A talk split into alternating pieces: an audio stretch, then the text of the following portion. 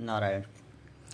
श्रीमद् भगवद गीता के पिछले प्रवचन में बताए कि थोड़ा सा ज्ञान हो जाने पर स्वयं को ज्ञानी मानकर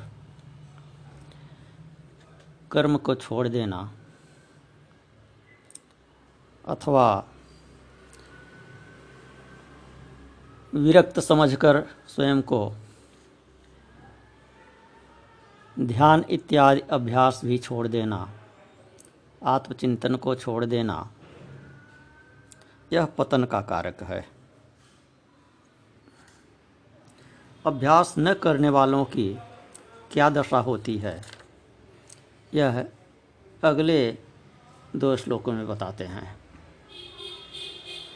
ध्यायतो विषयान पुंस संगस्तेषुपजायते संगा संजायते काम। कामात् क्रोधोभिजायते क्रोधात् भवति सम्मोह, सम्मोहात् स्मृतिविभ्रमः स्मृतिभ्रंशात् बुद्धिनाशो, बुद्धिनाशात् प्रणश्यति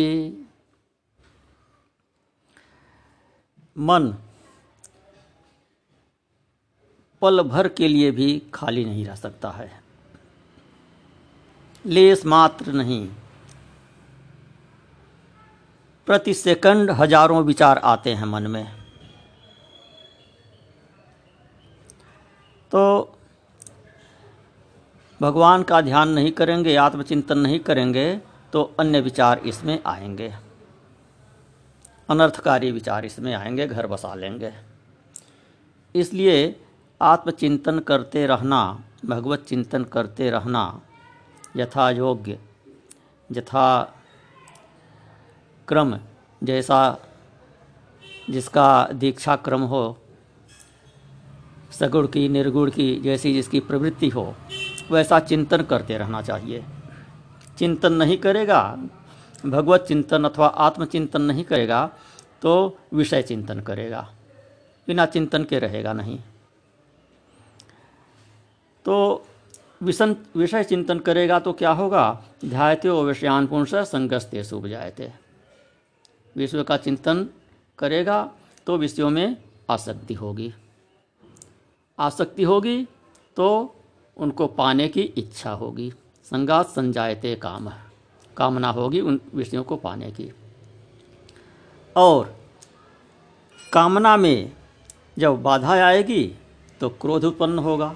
कामात क्रोधो भी जाए थे कामना से क्रोध उत्पन्न होता है। विष्णु की प्राप्ति में बाधा आई तो क्रोध हुआ। प्राप्त हुए विषय के उपभोग में बाधा आई तो क्रोध हुआ। और क्रोध से मोह होता है। क्रोधात बहुत सम्मोह।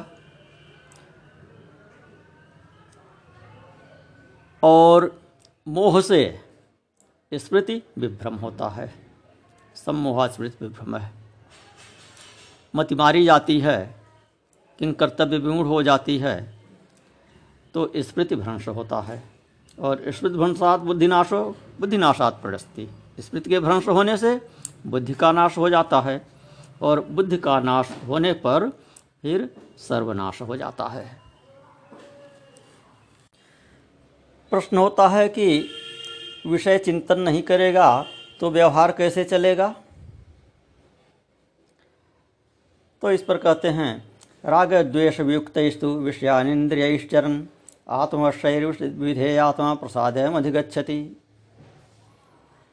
कि राग द्वेष से रहित होकर और अपने वश में की हुई इंद्रियों से विषयों का सेवन करना चाहिए। इस प्रकार विषयों का सेवन करता हुआ जो संयत चित्त व्यक्ति होता है, वह शांति को प्राप्त करता है। इंद्रियों की जो स्वाभाविक प्रवृत्ति है वह राग द्वेष से पूर्ण होती है। सामान्य मनुष्य राग द्वेष पूर्वक विषयों का उपभोग करते हैं। और जो मुमुक्षु होता है, वह इंद्रियों से राग द्वेष को पृथक कर लेता है। और अंतकरण को भी अपने अधीन कर लेता है, अपना सेवक बना लेता है। तो जो जितेंद्रिय हैं, उनके लिए इंद्रियाँ उनकी सेविका हैं, सेवक हैं। अंतकरण उनका सेवक है, इंद्रियाँ उनकी सेविका हैं। और जो अजितेंद्रिय हैं, उनके लिए वही इंद्रियाँ और अंतकरण स्वामी हैं। तात्पर्य है कहने का कि विषयों को राग द्वेष रहित होकर भोगना ही इंद्रियों की शुद्धि है। राग द्वेष से चित्त दूषित और पराधीन हो जाता है। राग द्वेष से वही बच सकता है, जिसको यह संसार स्वप्नवत प्रतीत होता है, मनोराज्य जैसा प्रतीत होता है, और उसी को शांति प्राप्त हो सकती है। संयम पूर्वक इंद्रियों का उपयोग करने पर, विषय सेवन करने पर शांति की प्राप्ति होती है, चित्त में प्रसन्नता होती है। और असंयम पूर्वक विषयों का सेवन करने पर चित्त में खेद उत्पन्न होता है। जिसका चित्त शांत है, प्रसन्न है, उसी की बुद्धि स्थिर होती है। वही ब्रह्मचिंतन कर पाता है। वही ब्रह्म साक्षात्कार कर पाता है।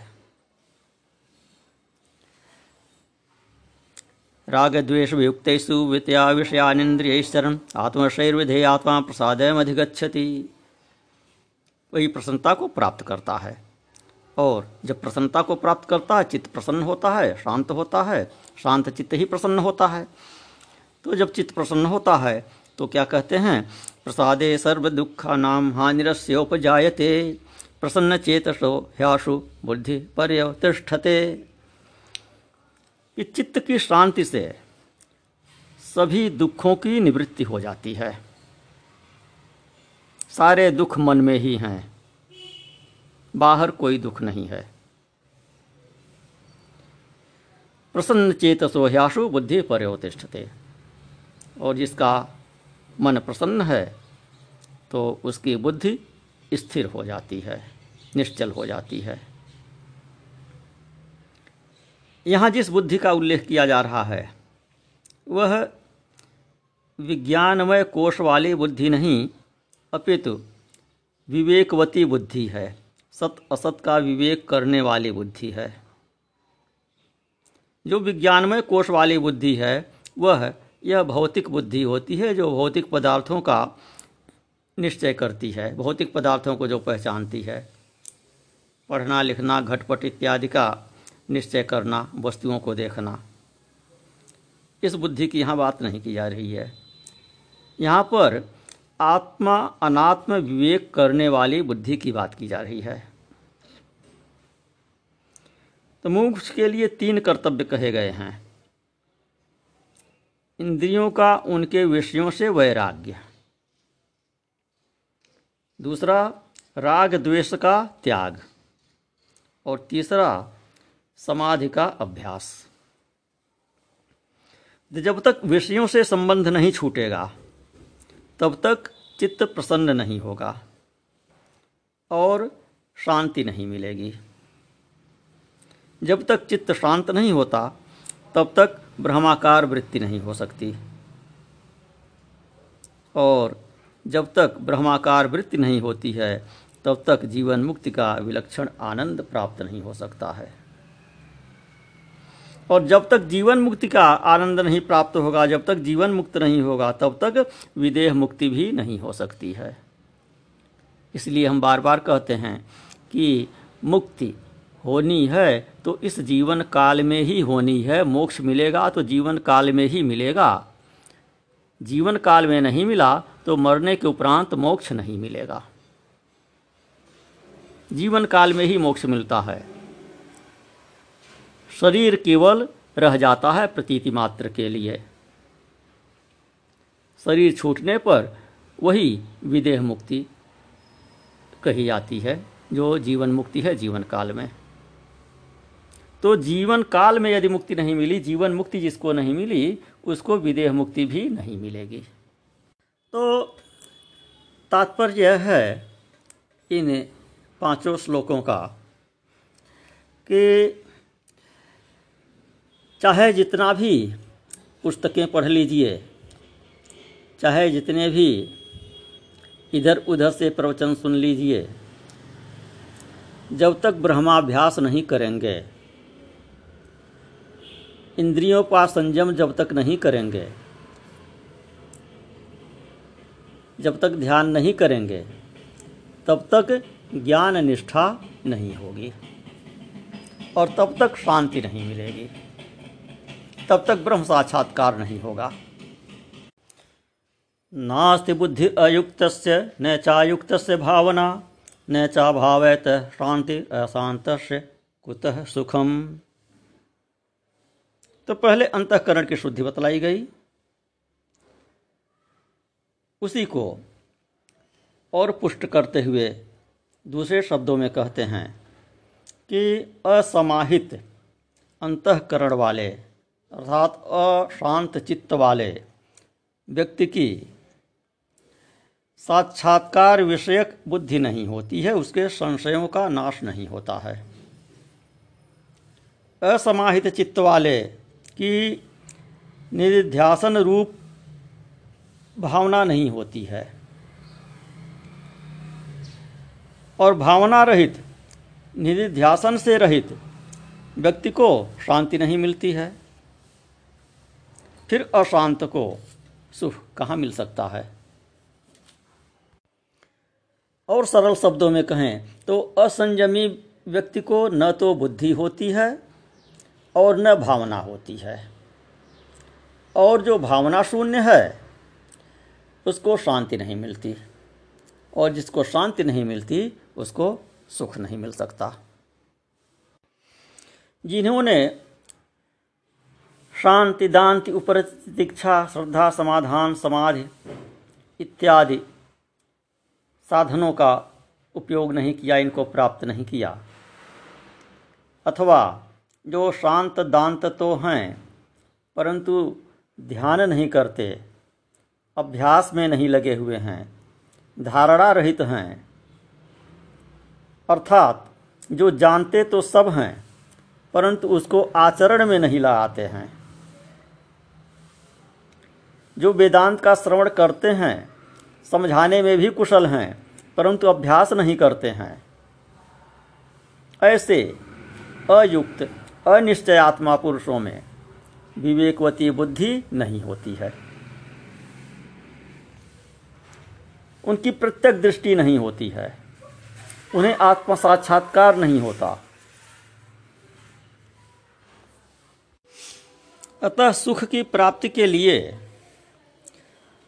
आत्मनिष्ठा के अतिरिक्त अन्य प्रकार का चिंतन नहीं होना चाहिए। ध्यान के बिना शांति नहीं होगी। शांति के बिना सुख नहीं होगा।